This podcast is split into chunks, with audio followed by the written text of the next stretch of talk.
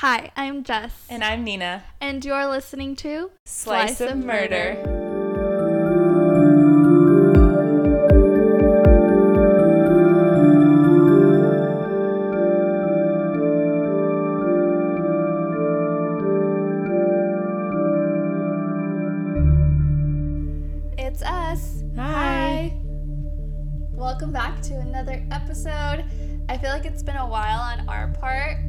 Since we last recorded our last episode. Yeah, like two weeks ago.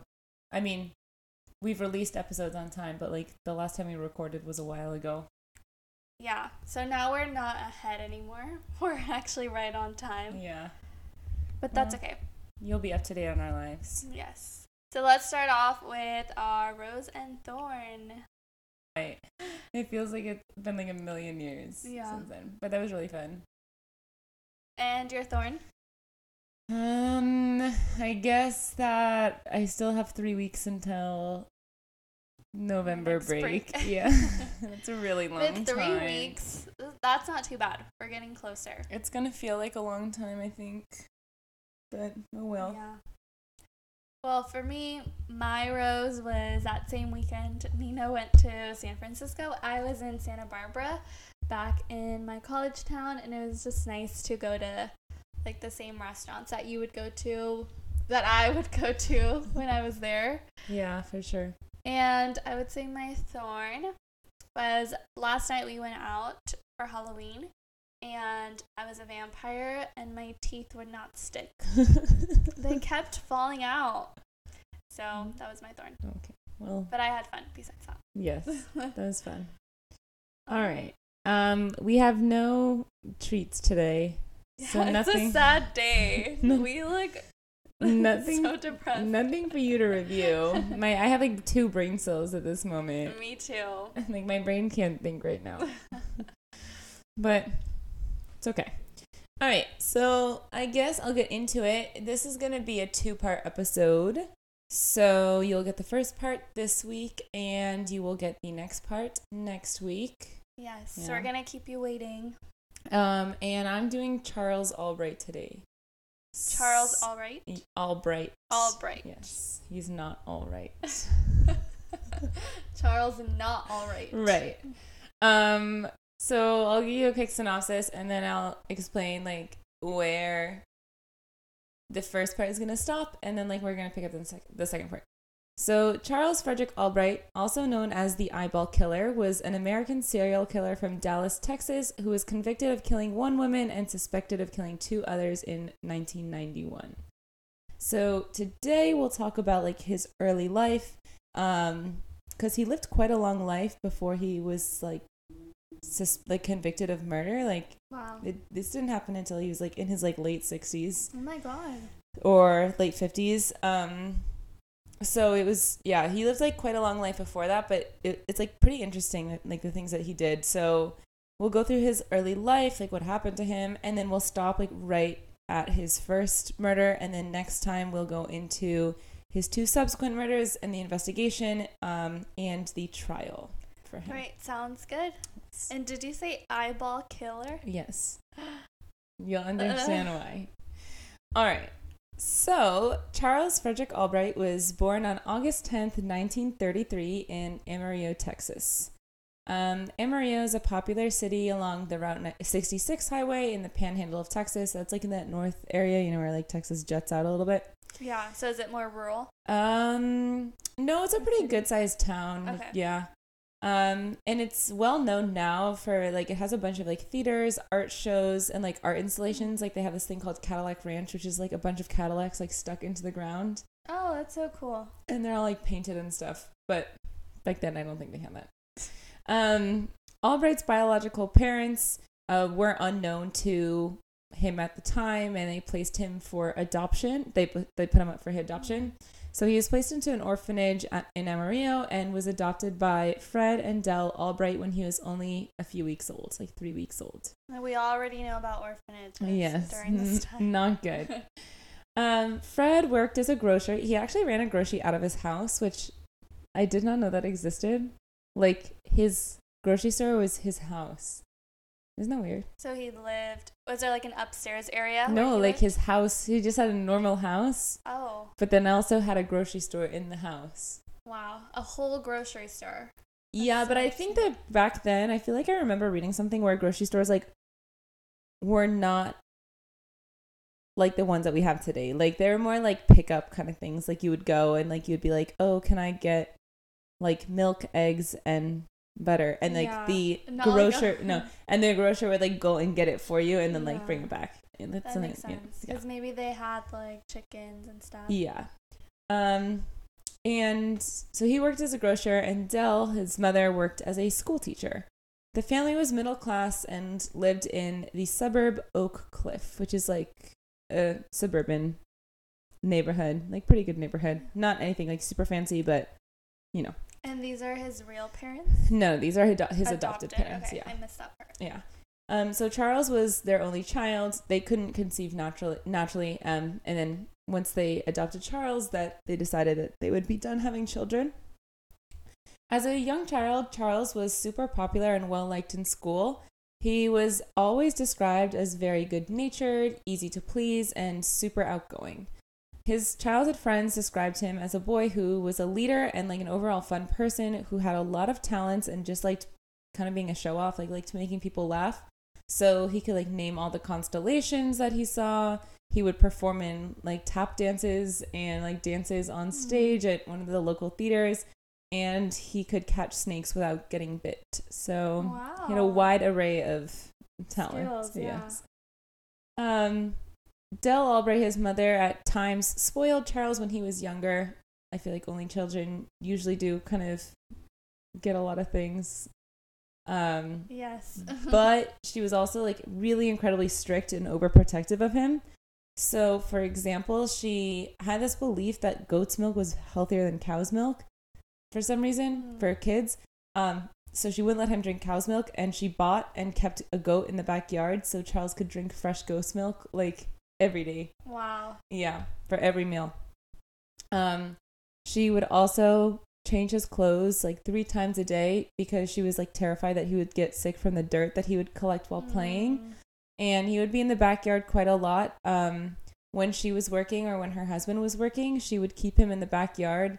So he would get a little bit dirty, but when he was a toddler, he would try and escape from the backyard. So one of his tricks was looking up the fence, and while customers to his dad's grocery store would walk past, he would ask them to pick him up and let him out. So he went through a phase of trying to escape from his Oh backyard for quite a while.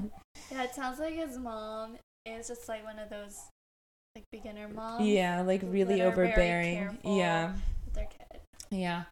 Um so she she was like really uh, protective of him, but at the same time she would invent like really strange punishments for him to respond to his like I thought they were pretty small mistakes. Like Mm-hmm. so for example, at the age he was like 1 year old at this point um and she had a tape measure and Charles was chewing on this tape measure and she locked him in a dark room for like hours as like punishment for chewing on her Oh tape measure. God. Which like a one year old can't.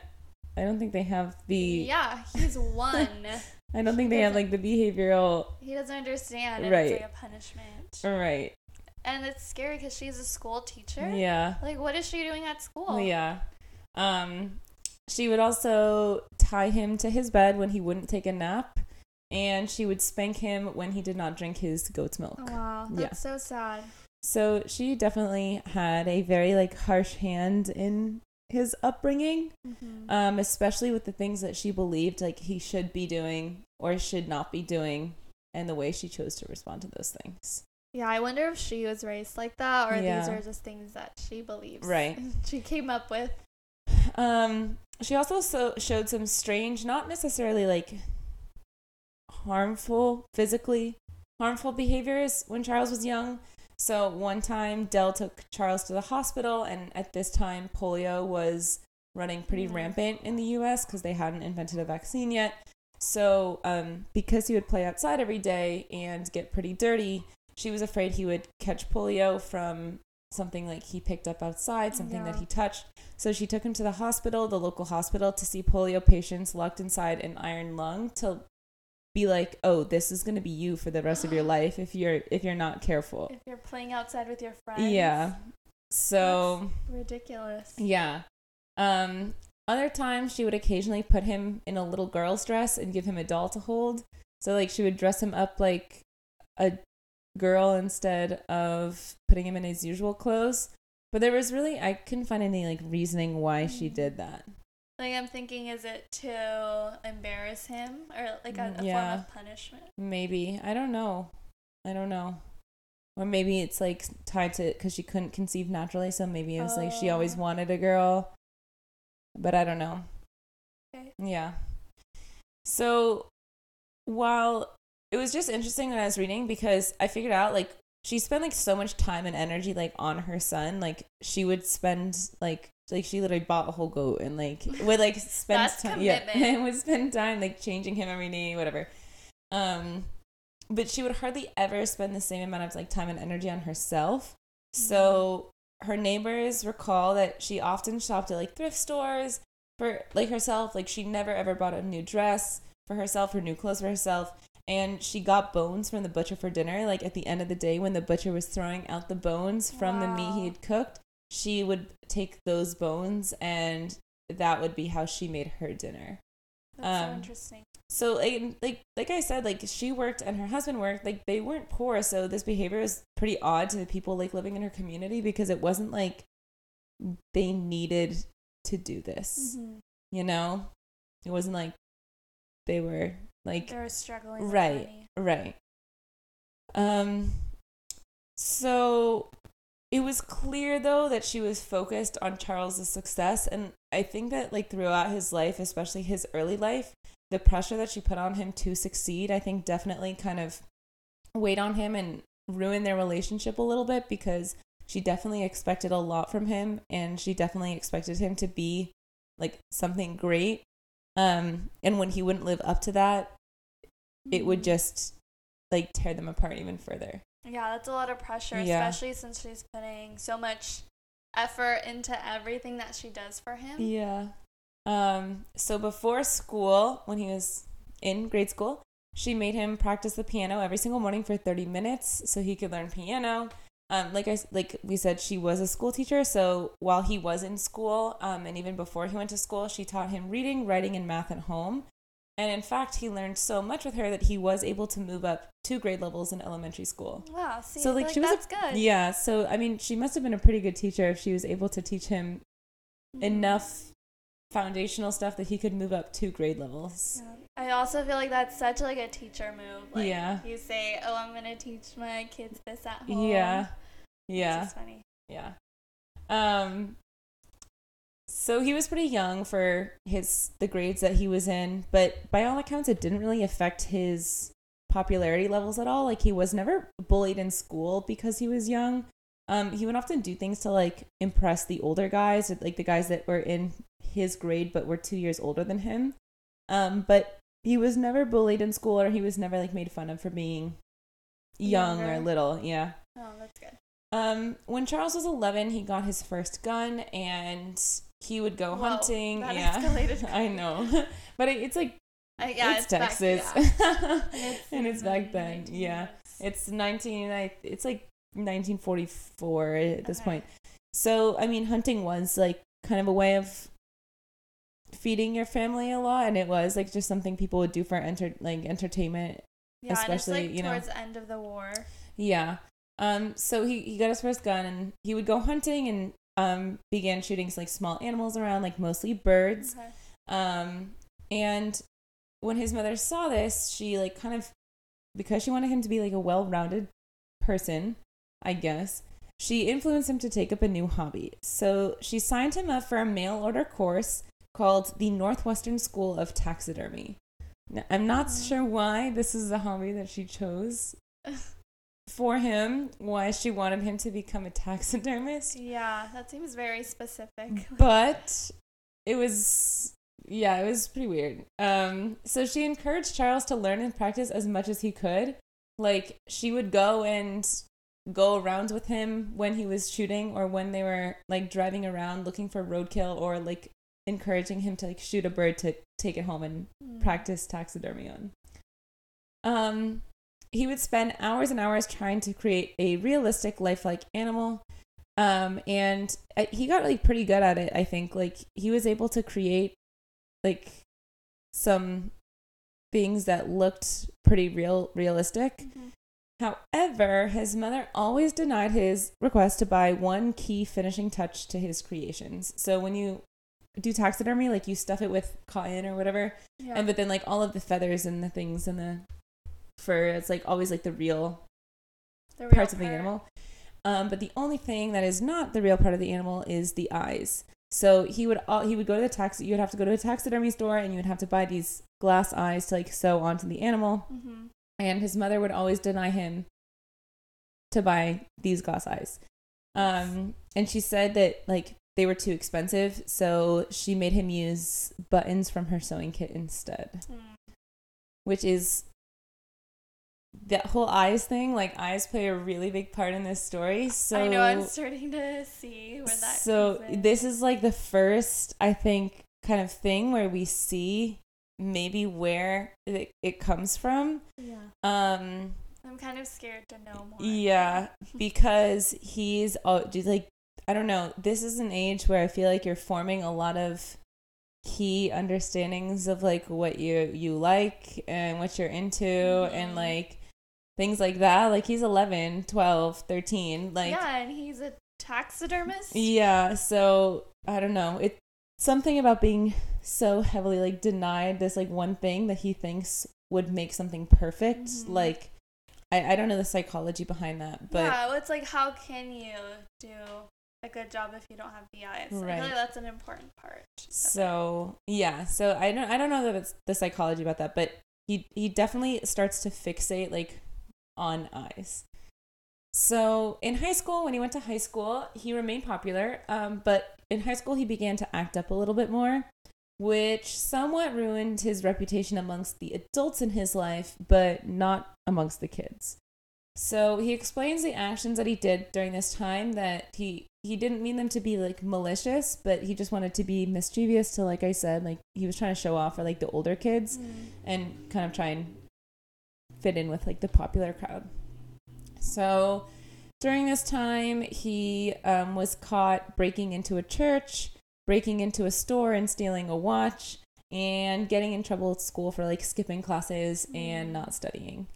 So he's going down a bad path. Yeah, Like, the, and this is just to impress the older kids. that's what he says. Yeah, um, Yeah, I guess maybe it is tough, like when you're younger yeah, and you're hanging out with the older crowd. yeah, You wanna like make sure that they know that you're mature. And, yeah. like, you're doing things that they're maybe doing. Yeah, but I feel like it, it's also like because he does do things like this throughout his life. Like he does get in trouble quite a, often for like breaking into things and stealing things, and I feel like it's almost because he was denied so many like things by his mom. Like his mom would deny him to buy any like frivolous items or whatever.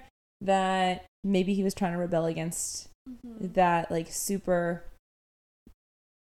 thrifty kind of lifestyle, you know?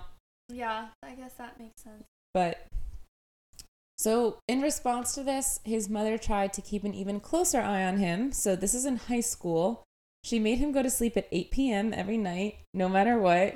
like, It's even earlier than my bedtime. for now. real. Like, to be honest, like, I went to bed at 8.30 the other night, but not 8 is a little bit yeah. like, so 8 p.m. every night. Um, she took him to church every Sunday, and every time she had a, every time he had a date with a girl, she would chauffeur him to and from like the date. And he said that she would watch him in the rearview mirror, like to make sure that he didn't like put any moves on the girl. Like, like she would watch him in the, Wow. yeah, Well, it's interesting that she still let him go on dates. Yeah, I know. And she's he said that like he would um she would really focus on like his making sure he didn't kind of like do anything to a girl like Mhm. she i feel like i feel like she, he kind of explained that like she would shame him a lot for like having sexual feelings or sexual urges because she was like oh your dad is like too into it like every single time i undress like he can't keep his hands off me like you can't be like that Mm. so it just seems like during this time she was It's like very restricting, Yeah. very strict. Yeah. So yeah, you know, as a kid, when you're told not to do something, you want to do that more. Yeah, exactly. So I think just like during this time when he was, when his like personality was kind of forming, there was just like a Mhm. lot of things, factors going into it that I- I don't know, Like I get maybe change worried something in his brain. Yeah. Like I get being worried about your kids dating and stuff. Yeah. But not to the extent when you're like watching their every move or watching them through the window. Yeah, like I don't know. That's a You have to have them have a little bit of freedom. Yeah. So he graduated high school at 15, which is really young, um, and he enro- enrolled in North Texas State College in Denton. Wow. Um, so, however, during his freshman year, he got into more trouble.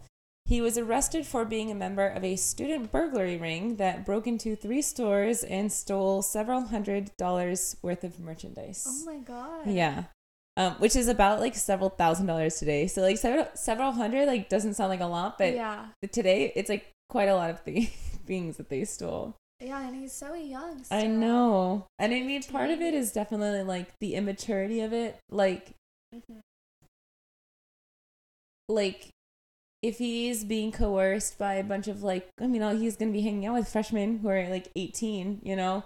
Like if he's being coerced by like eighteen year olds to like be a part of something, like he might feel a little bit more pressured to join them. Yeah, almost like hazing. Right. It feels like like you have to do this if you want to hang out with us, Right. like to show like how badly you want to hang out with us, or to show that Right. like we can trust you. But also like he was a very smart kid. Like he got good grades. I mean, yeah, he's in college Yeah, when he tried. So I feel like you should be smart enough to realize that this is a bad idea. yeah, Um, so Charles claimed when he got arrested, he was like, "I have no part in this. Like, the other students just asked me to keep this merchandise in my room, and I said yes, but I had no idea it was stolen things. right. Which is like, obviously, they were like, "That's bullshit. That's Yeah. not real." So, um, this argument did not work, and he was charged with burglary. His mother obviously was not happy with this. Mm, Like, sure. she was frantic. So she first she tried as like hard as she could to get this charge off his record and like for him not to not to be punished in any way for this crime. So she first of all tried to pay back the price of the stolen goods. So she went back and to all the stores that they had stolen things from and she tried to pay them back or re- replace them. Um, she tried to become Charles's lawyer and she even tried to convince the judge to let her go to prison instead of Charles. What? Which is just, it's like, I was like, Uh, bro, it's like he has to She- learn.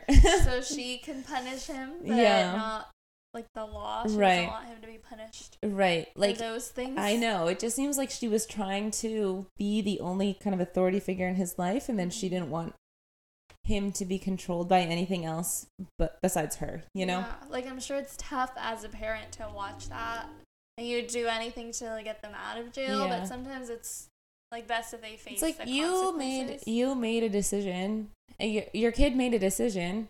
Your kid has to learn the reactions of that decision. Mm-hmm. Like hopefully they'll learn for next time because Yeah. as we see, Charles gets out of almost every single thing that he does. And I feel like in part it was because of like this first Incident. brush with the law. Like he his mom tried as hard as he could to get him out of it. And I feel like he maybe kind of learned that, oh, Mhm. like I don't deserve to be punished. Like I'm not going, you know, like yeah, and the first is the most important. 'cause Right. I feel like he was testing the waters and Right. seeing like, oh, what's gonna happen. right. So he was sentenced to only a year in prison for bur- burglary. Okay. Um, and so he he spent that, but that's gonna be like the last time that he goes to jail until wow. the the thing like until for quite a while. Yeah, for quite a while. So he just learned like we'll talk a lot about his like other incidents that he got into, but I feel like it was his first time where he was like, "Oh, how much trouble will I get in?" Mm. And then he's like, "Not a lot." Like only a year for stealing like several thousand dollars worth of things. Um and I, I think that just I don't know. He learned how to talk his way out of it, and I think he learned that from his mother. yeah. So after Charles was released from prison, he obviously was kicked out of school, and he re-enrolled at Arkansas State Teachers College. Um, he told his probation officer as well as his parents that he was going to change his ways and that he want this was like a chance for him to start fresh. Mm-hmm. Um, and so he talked about studying science and medicine, and he claimed he wanted to be like a surgeon and go pre med. Okay. Yeah. So he, you know, told his mom, okay, now I, I at this point he's like still 17, so he's still like pretty He's still ahead of yeah everyone. of everybody else. Like So he has time. He to has time, about yeah. What he wants to do. yeah. Um so he went to school. He was doing really really well in his like science classes. Like he was he's very very naturally smart in like science and math. He wasn't doing amazing in his other classes, but we'll see he wasn't really too focused on school in the first place. Mhm. He started to date a girl in his classes named Betty Hester. Um, and he just got like super social. So he played football for the team. He was president of the French club, business manager of the yearbook, a member of the school choir. Um, and he was he continued to be super popular amongst his classmates for pulling pranks and generally being like very mischievous. Mm. So he was a lot more focused on the social aspect of going to school Yeah. than the school part of going to school. The reason why you go to Yeah. college. Um, which, you know, it's fine as long as like well, it's probably when he's like just getting a taste of freedom. yeah, that too. Like he's been under his mother's watch for so long. I think that sometimes when he has any sort of freedom, he just goes crazy. Yeah. Yeah. So one time on a dare, he broke into his physics professor's office in the middle of the day, um, and he picked the lock on this cabinet, and he stole what, like, there's like a famous test at this school, and it was like Uh-huh. the unstealable test, and so he stole this test and gave the answers to everybody in his class, and then put it back, and like they never, they didn't catch him in the act. That's Yeah. crazy. Um, another time, um, so he had a, one of his friends in college uh, was dating a girl, um, and you know had a bunch of pictures of her in her room. Mhm. Um, they ended up breaking up, so he threw all the pictures of his ex girlfriend away.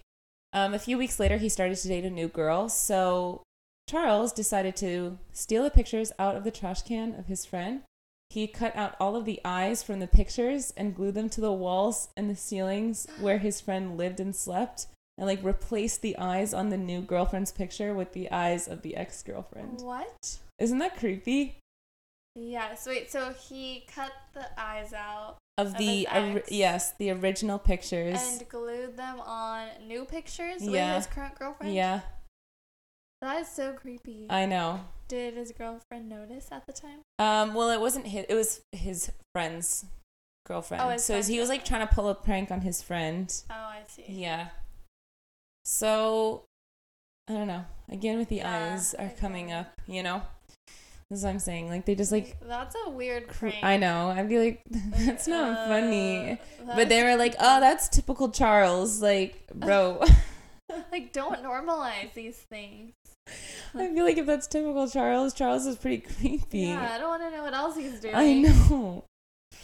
Um, so Charles couldn't really seem to keep himself out of trouble. Um, he was apprehended at a nearby train station, full of with suitcases full of stolen school property. And So he had stolen, I think, like golf clubs and a bunch of money from the school. So obviously, he was expelled from Arkansas Teachers College immediately. Wow, that's S- a yeah. second expulsion. Yeah.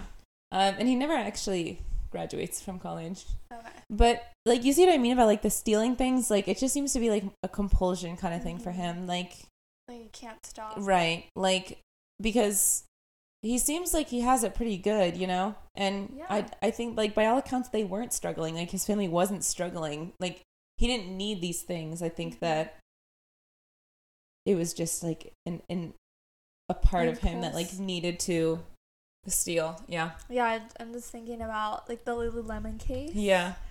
Where Brittany, that's what she did. Yeah. Like, she just like needed to. Yeah, so I think it was kind of the same thing. Um, so he ended up marrying his college girlfriend, Betty Hester, and they had a daughter together. However, their marriage was not the best. It was kind of rocky. Um, he didn't really hold like a stable job, um, but they were okay for for now. Mhm. So in September of 1969, uh, when Charles was 36, he began teaching high school at Crandall, which is a small town small town outside Dallas. So Charles was hired to teach high school science, Oh. which you might be asking, how can he do this if he does not have a college degree Yeah, or, I just assumed like maybe back then they could do it. or it. any teaching credential at all?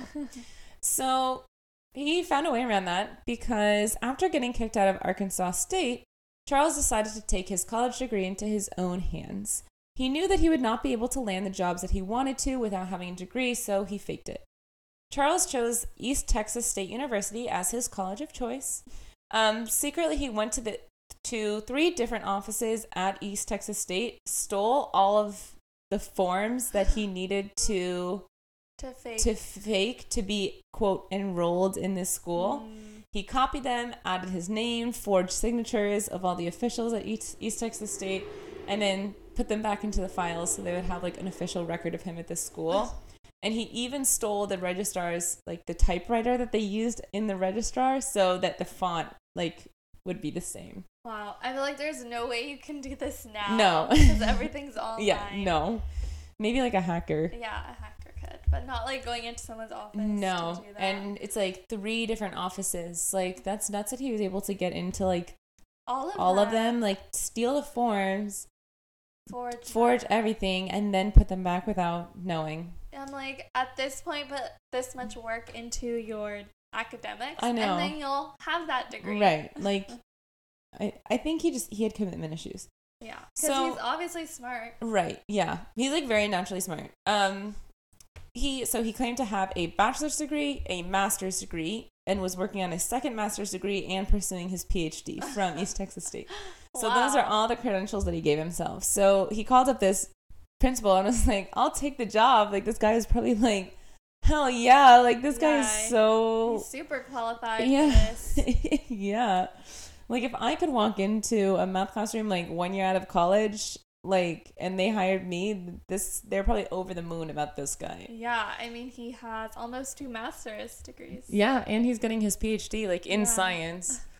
Anyway, so by all accounts, Charles was actually like beloved by his students. Like they like literally loved him as a teacher. Aw, that's they good. said he was very knowledgeable about science, animals, and nature. So, like when they went on walks or things around the school campus or on the school grounds, he could name the Latin name of almost every single plant he saw, and like he would pick up rocks and things and like tell them the names of all of like the insects and things underneath the rocks. Hmm. Imagine having like a murderer as your teacher. I know. That is so creepy. I know. But at least he was good to the kids. Yeah. From what it sounds like. Yeah. Um they yeah, they thought he was like super cool. He was coach of the football team.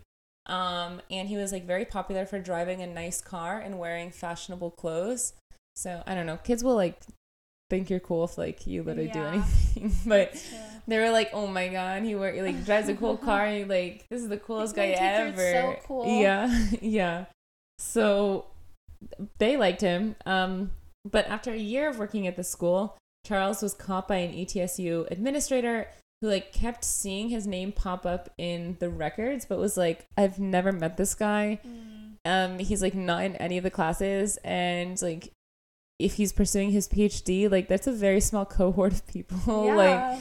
And they're supposed to be like working on all these things and like meeting all these people and he's like i've never met this guy in my life like, why did he have to add so many things? i know like Like, just say you got your bachelor's and that's it. Like, and two masters and a PhD. he's very like egocentric Mhm. because we'll see at the end of the case he gets caught Okay. easily like after his he's suspected of two murders but he gets caught after the first like he gets caught after one where they're able to tie it off tie Mhm. it to him um but he claims not to have done any of it and like he's quoted as saying like oh if i was a serial killer like you would never catch me you know like i would be so good at it like you would never know it's me so he's very egocentric so i feel like that kind of ties into it as well like he wouldn't be okay with just having a bachelor's degree. Like he has to be, I think, like Mhm. the most well respected person in a room. Like he has to be have the most, you know?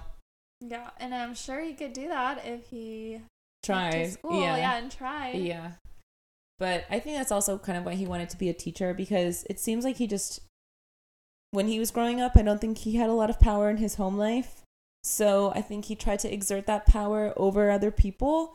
And I mean, being a teacher, you do get to stand up in front of the room and talk at people. And Yeah, especially back then. Yeah. like teachers were seen as, you know, More above, like, authoritative figure, yeah. yeah. So I think that throughout like this entire thing, I really see like a theme of him trying to control people. Um and I think that this was like part of it. That's so interesting. like, Yeah. to think about the psychology behind that. Yeah. Like, Yeah. For someone to be a teacher, just to have that like power and authority over others. Yeah. Yeah. So the administrator at ETSU contacted the high school Charles was working at, um, and they were like, "Hey, you, this teacher at your school like never went here, and all of these things are fake, and we've never seen him before in my life. Um, so like I don't know what you want to do about that, but like he's not a real student. Yeah. Um, so the principal is like, oh fuck, Char- like fire him immediately because like you, what else can you do? Like you can't really have somebody working for you, especially after this. Yeah, he can't be working with kids. Yeah. He could be anyone. Yeah, they have no idea. Um, and Charles was immediately investigated on counts of forgery because that's like really the only thing they could get him on. Like, because I mean, I guess it would be burglary too, but like the forms really like Oh, aren't yeah. anything of value. Like, so I Mhm. don't. Mm, I think that that plays into like the crimes. Like, if it's above a certain value, then it's like something. If it's below a certain value, it's something else. But I think that they were only able to kind of get him on counts of forgery. Okay. So Charles was able to sweet talk his way basically out of every single punishment for this charge. Um, instead of jail time, he was given probation for a year, and the university even agreed to keep Charles's name out of the papers to avoid embarrassment for like anybody involved Wow. because he claimed like he was like oh well the reason i did that is because like i really just care about teaching but like i've had these incidences in my past and i couldn't go to school again like i wouldn't have time to go to school again um so i just i was desperate because like i really just wanted to like make this my career and i'm really passionate about this Mm. program um so i just had to fake it and they were like okay I mean, it sounds believable, especially since he was a good teacher and the kids Yeah. loved him. he was just he was a very influential person so um and i think that people believed him more because he was really charming like he was Mhm. able to talk to anybody and make a lot of people feel special no matter who they were so they were just like more likely to believe him you know Yeah. um so yeah they didn't even put his name in the papers like they didn't punish him in any way he got probation for a year and did not go to jail um, Charles was proving himself to be incredibly convincing, charming, and likable when he wanted to get away with something. And we'll see this like happen again and again and again. Mm-hmm. Many people called him attractive. So many people thought he was like handsome when he was younger. I wasn't. In, I don't think he's cute, but I mean, to each their own. And this may have added to his like non-threatening demeanor because there's been studies that kind of show like, oh, people will let more attractive people get away with more things. Oh yes, I feel like I read something yeah. about that. And so if he is like handsome and charming and able to talk his way out of things, like he's not going to get punished for these insig like for these crimes that he is like, oh, they're so insignificant, like they hurt nobody, like it's like a victimless crime, so like I shouldn't be charged. Like he's just a lot more likely to get away with things Yeah, like that. 'cause people like can't believe that someone like beautiful would do a crime. Right. Like it doesn't fit with their. Perception, Profile. yeah. And they're like, oh well, it didn't hurt anybody, I guess. Like he just wanted to have a job and we Yeah. liked him so yeah but he starts to expect that he can get away with everything Mhm. so in 1970 after this failed school teaching attempt um, charles moved moved back to oak cliff so his original like hometown neighborhood with betty and his daughter like usual, he was a popular and well liked member of his community. Um, none of his reputation followed him, so nobody in his community had any idea that he had ever been charged with any crimes Wow. um, at all. Like even the ones he committed in college and um, in his first college and his 2nd Mhm. college. While he was gone, like in jail the first time, his mom was like, "Oh, he's working overseas, so that's why you're not gonna see him. Like he's working somewhere else." So she was really focused on his perception in the public eye as well, which you know I yeah, I, feel like that's have such a big thing, Yeah. especially back then. Like you don't want people to think poorly of you. right. Like everyone, reputation like, is cares. everything. Yeah, yeah. reputation is everything. Yeah. So, um, Betty, his wife, worked as like a legit high school teacher, so she had actually graduated You from mean college. What most teachers Yeah, do. was actually she'd actually graduated from college and undergone all of the necessary things to become a legitimate high school teacher. Yeah. Um, so she taught English. So she gave the family a steady source of income, which kind of left Charles free to take on his whims and all the things that he wanted to do. Like I said, he's like kind of has like a commitment issue. So like he doesn't really do anything for do one thing for a long time. Mm. So, because of her income, Charles was able to take on a wide variety of interesting and non conventional jobs. So, he worked as an airplane designer, um, Okay. he worked as a illustrator, he worked as a carpenter, and at one point, he worked as a bullfighter. Wow, So- those are so different. Yeah, yeah. Like, just like a wa- And I think he was like pretty good at all of them. Like, Yeah, maybe that's why it's difficult for him to choose if he's good at Yeah. everything. yeah. He likes everything. He, and he never really settles down with the job. Mm. Yeah. So he just took on a lot of things. Um, he also went to beauty school. So beauty school was the first time that he actually went through something and graduated from a Look place with like. I know, so proud. So he went to beauty school and he got his beautician's license. Um, he called himself Mr. Charles and was taken on almost immediately by the salon, like the local salon, despite having absolutely no experience. So like again, he's able to like show up to these places and just convince them to hire him like based on literally nothing like Yeah. just the way that he looks and the way that he talks to people convince them to hire him which is like pretty That's crazy crazy. because like i don't know i would not trust somebody who has no experience cutting hair to show up and like cut people's hair Yeah. so Unless he said he had experience. maybe yeah i don't know Maybe. so, but again, like like the teaching thing, like he was people loved him as like a hairstylist. Like people like he was a really popular hairstylist. He would spend like at least an hour on all of his clients to make sure they were satisfied with their results and like talk to all of these women about like their lives and everything going on and things like that. So like again, like he's just able to win people over Yeah. in like almost every situation. and I think it's also because he's so focused on the social aspect of it. Maybe that's why he Yeah. like is into different jobs because he just loves talking to people. Yeah, yeah.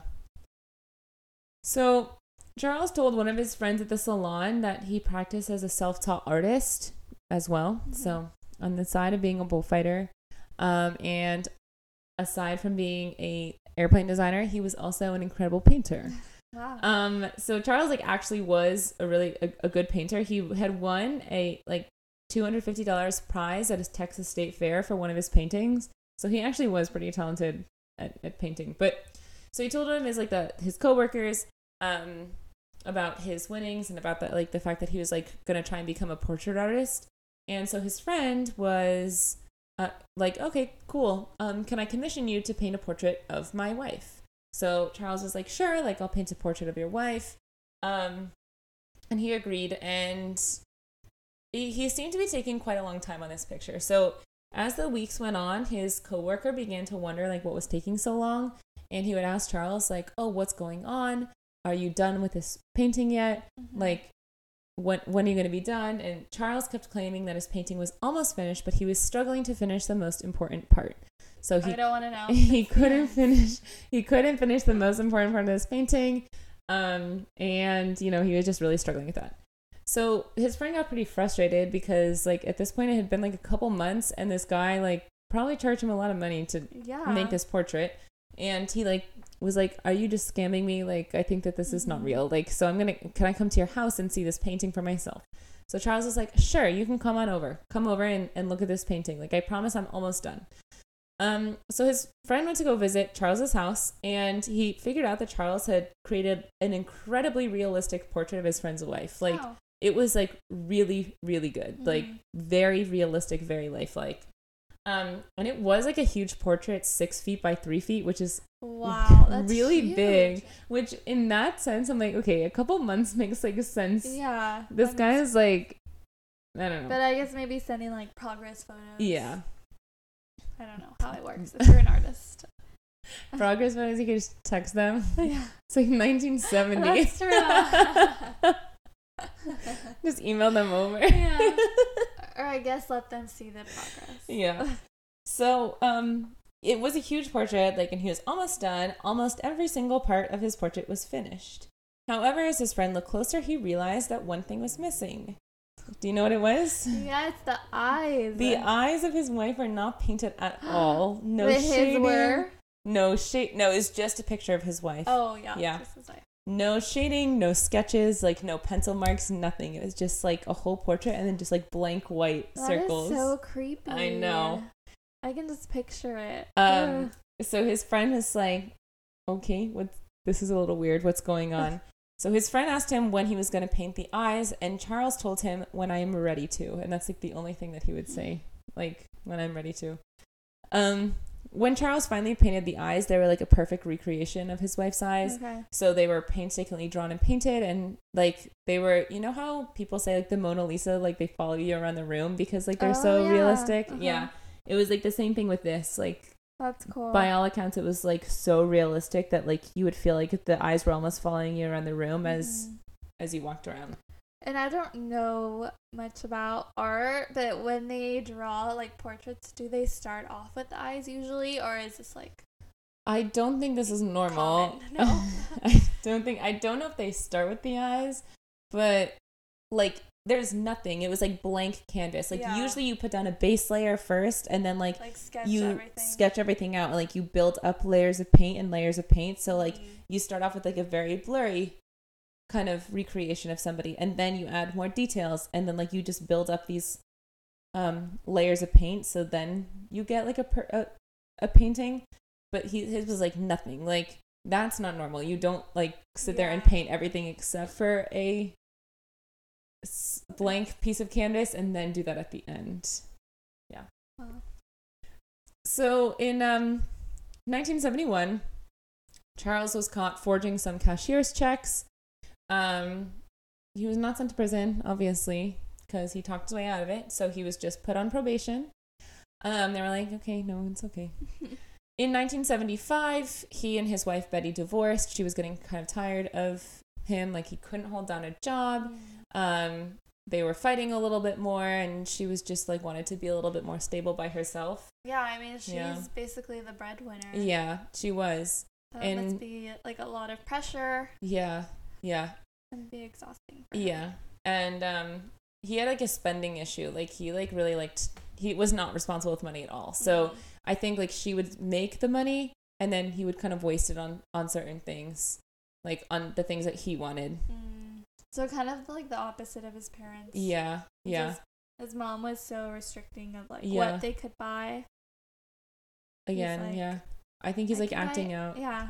against that. Yeah. Yeah, against that like I don't know dichotomy that he had grown up with. I think a lot of his actions are like subconscious acts of His childhood, Yeah. like what he couldn't get in his childhood. yeah, exactly. Like he couldn't get the eyes, those glass eyes in his childhood, and Now he's just Now- creepy with yeah. eyes.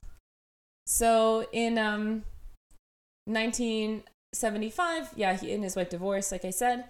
Um, so after this, Charles kind of became like a ladies' man and a player. Like he would like often be seen around town with like a lot of different women. Mm. Um, he would go on dates with them, and many of these women saw him as like they described him as like a super romantic guy. Like they're like, oh, like he would come with dates and like give us all these gifts, like flowers and candy and all these things, like every single date. Um, and he also began seeing more of sex workers. So this is like a when in his life he first was able to kind of interact with sex workers Mhm. from a very young age like uh, we were kind of talking about like his mom kind of shamed him for having sexual urges um and so he was acting out against that i think like by he was seeing a lot of sex workers like he would ha- be like a regular client like two or three times a day Mhm. with a lot of them so i think that it was like like we were just saying like Yeah. kind of subconsciously tied to that um in 1979 he was caught shoplifting perfume and given probation again How does he keep doing this? I know. I'm like, at a certain point, like, don't you see he has all these things on his records? Like, he's not stopping. Obviously, probation is not working. Like, um, in 1980, he stole a saw from a hardware store, and he was actually given jail time for this, Oh, okay. but only six months. So, really not not too long. not too long. Um, around this time, Charles began singing in the church choir of St. Bernard's Catholic Church in East Dallas. Um, and in 1981, Charles's mother, Dell, died of cancer. So Dell and Charles did not have a good relationship, especially at this time. And he describes that she would really pressure him about like the things that he was supposed to be, but he never ended up being. So he said that even like when he was getting older and growing up and like having a wife and children, you know, like he was he wasn't poor, like he wasn't struggling, but Mhm. she was like, "Oh, you know, you're not good enough. Like you should have been a surgeon. You should have been this and this and this." So like they barely spoke at the end of this relationship. Um, but he did like organize a funeral for her, and um, it was I don't know like if this is true or if this is just kind of like a rumor, but it was said that like he bought her a dress, and that was the first new dress she had ever owned. Is like the one that she wore Wow. At her funeral. Yeah, I don't know if that's true or if that's just Mhm. kind of like a tale that people tell. Yeah. Um, in 1985, um, Charles was accused by a family in his church of sexually assaulting their daughter. The girl's parents tried to keep the matter quiet, especially at the church, because they didn't want to like stigmatize their daughter. Mhm. I think at this time it was really hard to come out and say that you'd been sexually assaulted because there was a lot more blame placed placed on The women victim. yeah and the victim like what did you do to entice this person um so they were trying to keep it quiet but they also obviously wanted charles to be punished for what he had done and charles knew that if he tried to fight the charge like it would become an issue like he would have to go to trial for it the news would leak out and he did Mhm. not want his reputation to be ruined Of course. yeah. Um. So instead of uh, pleading innocent and taking it to trial, he pled guilty. So on March 25th, 1985, he confessed to, quote, knowingly and intentionally engaging in deviant sexual intercourse with a girl under the age of 14. Um, on this charge, yet again, he was given probation. So no jail time whatsoever for this charge Even Yeah. when he said he was admitted to it. Yeah. Yeah. So no That's jail time crazy. whatsoever. So just again and again, I, I think we're seeing that like he expects to be able to get away with everything. Mhm. He has a huge ego. Like he knows he can get away with a lot and just he's being proven right. Like in every single situation he's in, he's being proven that yes, he can get away with a lot, Yeah. you know? Towards the tail end of 1985, um, Charles went on a trip to Arkansas. There, he met a widow named Dixie Austin, and he fell for her immediately. So, according to Dixie, he took her out to dinner regularly. He told her stories about nature and art, and he was a romantic and kind boyfriend. So, again, like we hear this, like, I think, like, in a little bit, we'll, t- we'll talk about, like, the side of himself that he portrayed more towards sex workers, and it is just, like, such a different side of himself that he portrayed towards different people. Like, it's just crazy like the two halves of himself he seemed to have, you know? Mm. So Dixie said that Charles displayed, quote, no like unconventional behaviors in his sex life and that he was always very gentle and very kind with her and that he never displayed like any violence or was even like mentally or like verbally abusive at all. Mhm. Over the past five years since that he had divorced Betty, however, Charles had been a regular patron of many sex workers in the area. So while his girlfriend Dixie was like, "Oh no, like he does, he's not displaying any deviant sexual behaviors," he wasn't with her. But we'll see that with the sex workers, he did Portray. portray these things. Yeah. So he took up platonic friendships with some of the sex workers and provided food and clothing for them. Like some of them he just had a friendship with Mhm. and would have like quote dates with them where he would just like take them out to lunch and kind of be more like a sugar daddy with them Oh. kind of thing. Yeah. Um and then he was also like seeing other sex workers on a regular basis almost every single day. Um at the beginning many of the sex workers really liked him. Like I said, he just continually like shows this side of himself that is super charming, super social. But as um as time went on, like he began began becoming much more violent with them and many sex workers declined to take him on as a client. Wow. So they said that he would handcuff them to their beds, he would hit them with cords or with his hands. Oh. Yeah. Um and they started to say no like when he reached out to them. In 1986, Fred his father died and after and this was he died from a fatal heart attack. Mhm. Um so after his father died, Charles inherited at least $96,000 as well as like all of his parents' homes and property in like the Dallas area. Wow, that's a lot of money. Yeah. So he was given just now an insane amount of freedom. And it was like kind of like his last ties to his family growing up were like Mhm. severed. So now he was completely on his own. He didn't have his mom, he didn't have his dad, he just had himself and this like exorbitant amount of money that you know, he had free range to do whatever he wanted with. And I think this is where we really see like those behaviors ramp up, like around these same times is when around this same time that his father died is when we hear like the complaints from the sex workers that he began becoming much more violent with them, like he would start to do things that they weren't comfortable with. Um he and he just started treating them like terribly. Yeah. Yeah. So Charles moved back into his old family home in Oak Cliff, and he brought his girlfriend Dixie with him, and like they were gonna like start a family, like a, not a family together because they're both kind of old at this point, but they were gonna like live the rest of their life like together, you know. Uh-huh.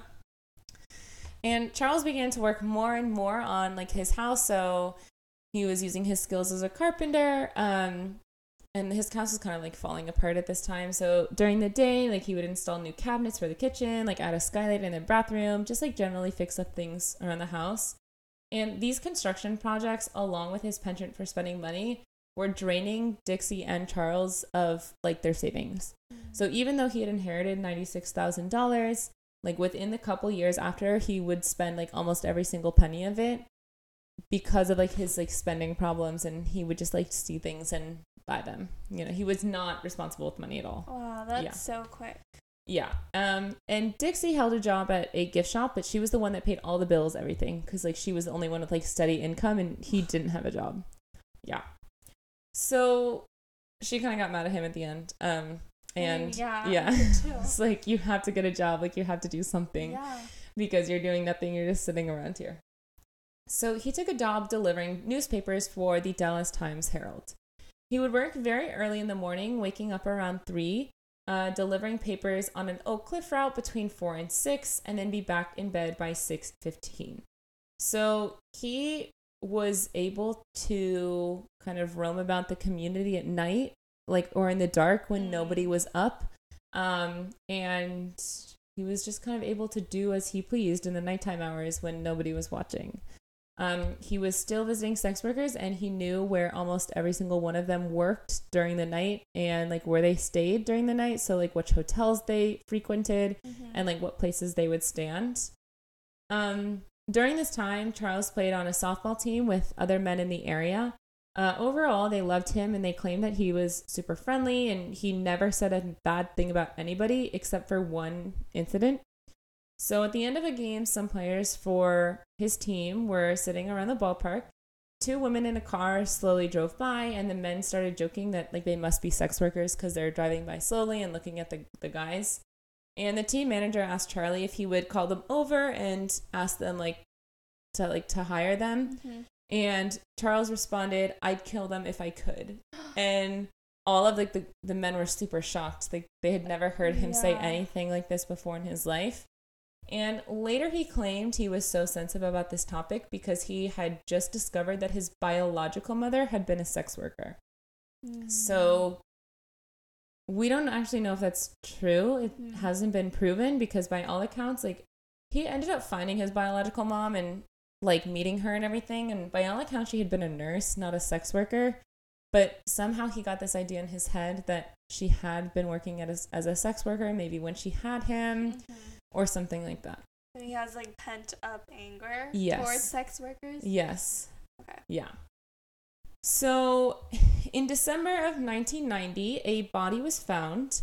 Um, Mary Pratt, 33, was a sex worker that worked at the Star Motel in Oak Cliff, so right on the route that Charles would deliver newspapers to. Mhm. And he knew Mary Pratt, so he had gone to her before, he knew her. And Mary was overall a popular person amongst the community. She was really well liked. They said she was like pretty humble, like she just like engaged with people like they were like normal people. Like she, I don't know, she wasn't hard to talk to or anything, so the people really liked her. Um, but she was found on the street, badly beaten and shot, and she was left on a street in a bad neighborhood in South Dallas. Uh, she was taken in for an autopsy, and that's when they discovered something strange. I already know. She was missing both of her eyes. That is so creepy. And we already know who that is. that is where we're going to end part one for No. today. You can't do this to us. so that is the part one of Charles Albright. wow. Isn't that creepy? Yeah, and it's crazy that he's just much older now. Mm-hmm. Because this was he was born in 1933, and this was in 1990. Mhm. So, how old was he? So, 67. 50, 60, yeah. Yeah. Wow. So that's it's pretty like I I think it because they don't suspect him of anything like before Mhm. that time that time period. So it's just strange that this is like the first thing that he kind of acts out. Like this is the first time that he's displayed such These kind of violence. Yeah. Yeah, so I wonder then is that whole thing about his mother like being a sex worker true then? If it's all of a sudden. Right. They weren't able to ever verify it because, like, like I said, they he met her. Like, he like introduced her to his daughter. Like, and Mm. they were like f- able to find records that she was a nurse. But during this time, like, it really was not documented anywhere. If you were a sex worker, like, there was no protections against sex workers, and Yeah. like it was like really like a secret activity. So Yeah, and I'm sure it's like it was looked down upon and people didn't want to Yeah, say to admit it, I'm yeah. a sex worker, yeah. So, I mean, I don't know if there would have been any way to prove definitively if she was or was not. Mhm.